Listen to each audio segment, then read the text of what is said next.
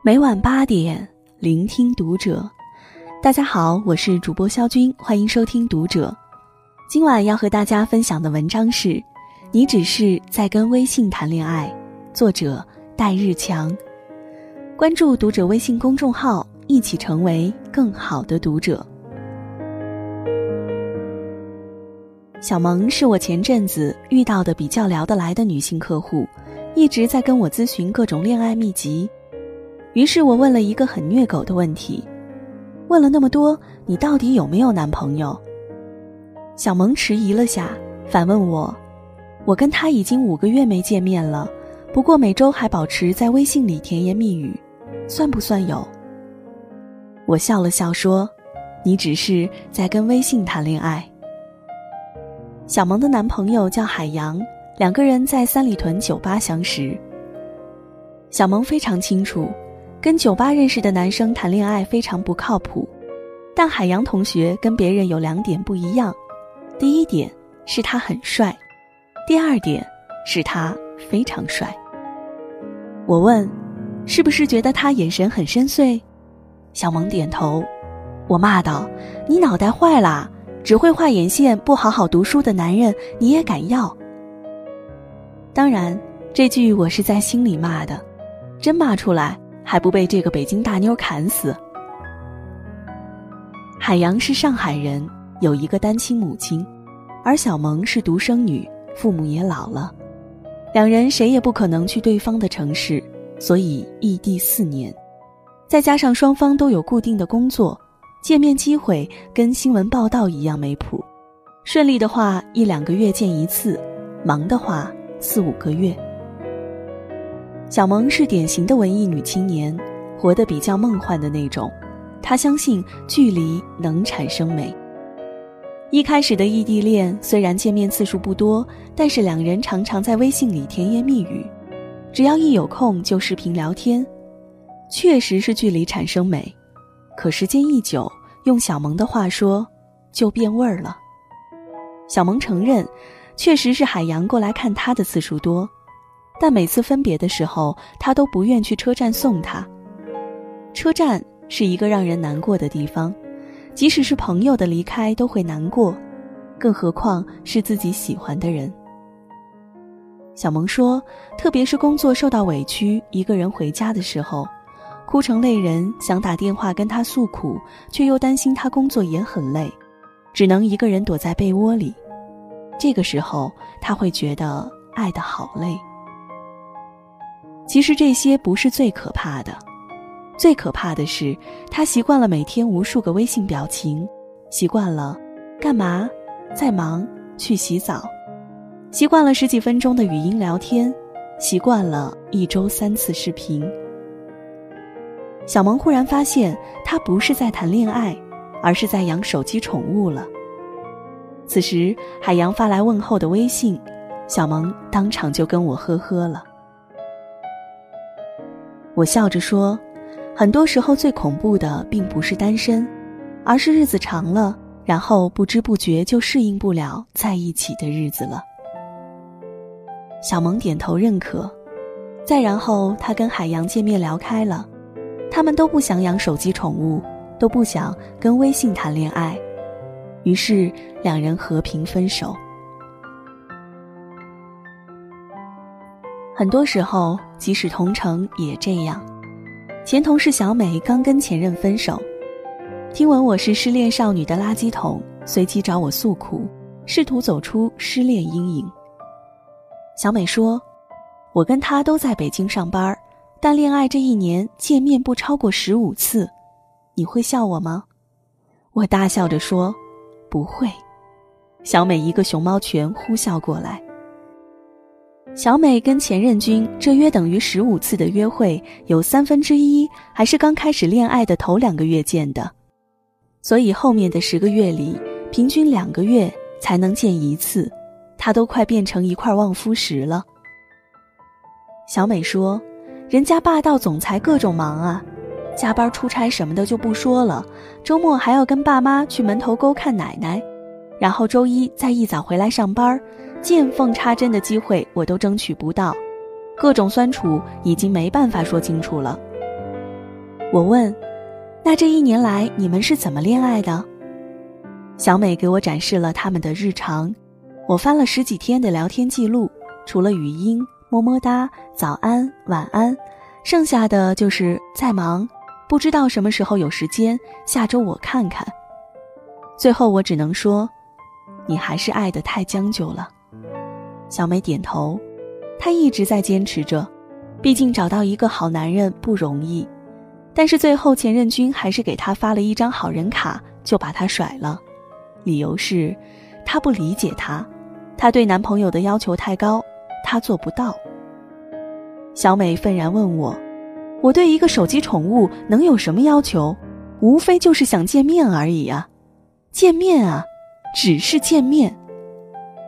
我说，所以说不爱你了，你连呼吸都是错的，这话一点儿不假。小美最后还是哭了出来。她是一个要强的女生，即便是刚才说了那么多决绝的话，真正意识到分手失恋这个事实的时候，还是暴露了她脆弱的内心。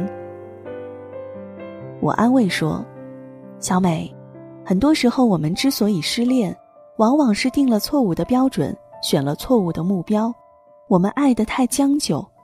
所以从现在开始，你要明白，你要嫁的并不是白马王子，只能是爱情。所幸小美后来想通了。而你呢，是不是也在跟微信谈恋爱？一年三百六十五天里，你们跟自己喜欢的人见面多少次？千万别许下那么多的海誓山盟，也抛掉那些花言巧语的套路。最好的爱情是陪伴，而不是微信里的情话。对于任何人来说，最好的爱情都不是在最需要的时候微信里发来的多喝热水、早点休息、按时吃药，而是一句请开门，我在你门口。所以男生们，对于一个姑娘的爱，不要停留在微信里，她希望你在她身边陪她，而不是手机里的卿卿我我，她需要真实的关爱。所以姑娘，跟微信男友说句对不起，你要的是长情陪伴，要嫁的是爱情。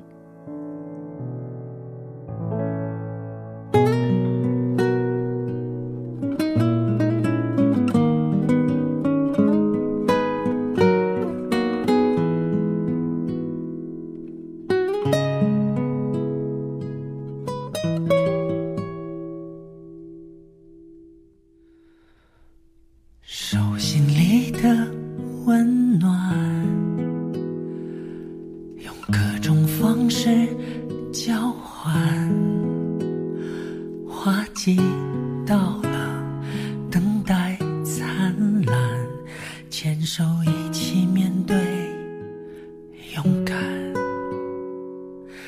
泪流过了会干，心痛过了会习惯。花季为了感情圆满，我们互相取暖，有心事我和你彼此分担，没有你生命少一半，经过的挫折并不悲伤，从坎坷到平淡，你是我幸福的开关。这世界有你陪伴，任何事都变简单，终于知道我并不孤单。这一路有你陪伴，感动就永远收不完，终于懂得怎么办。这世界有你陪伴，还会有什么遗憾？你的喜怒哀乐我保管，这一路有你陪伴，就不怕要转几个弯。你让我乐观，有力量面对困难。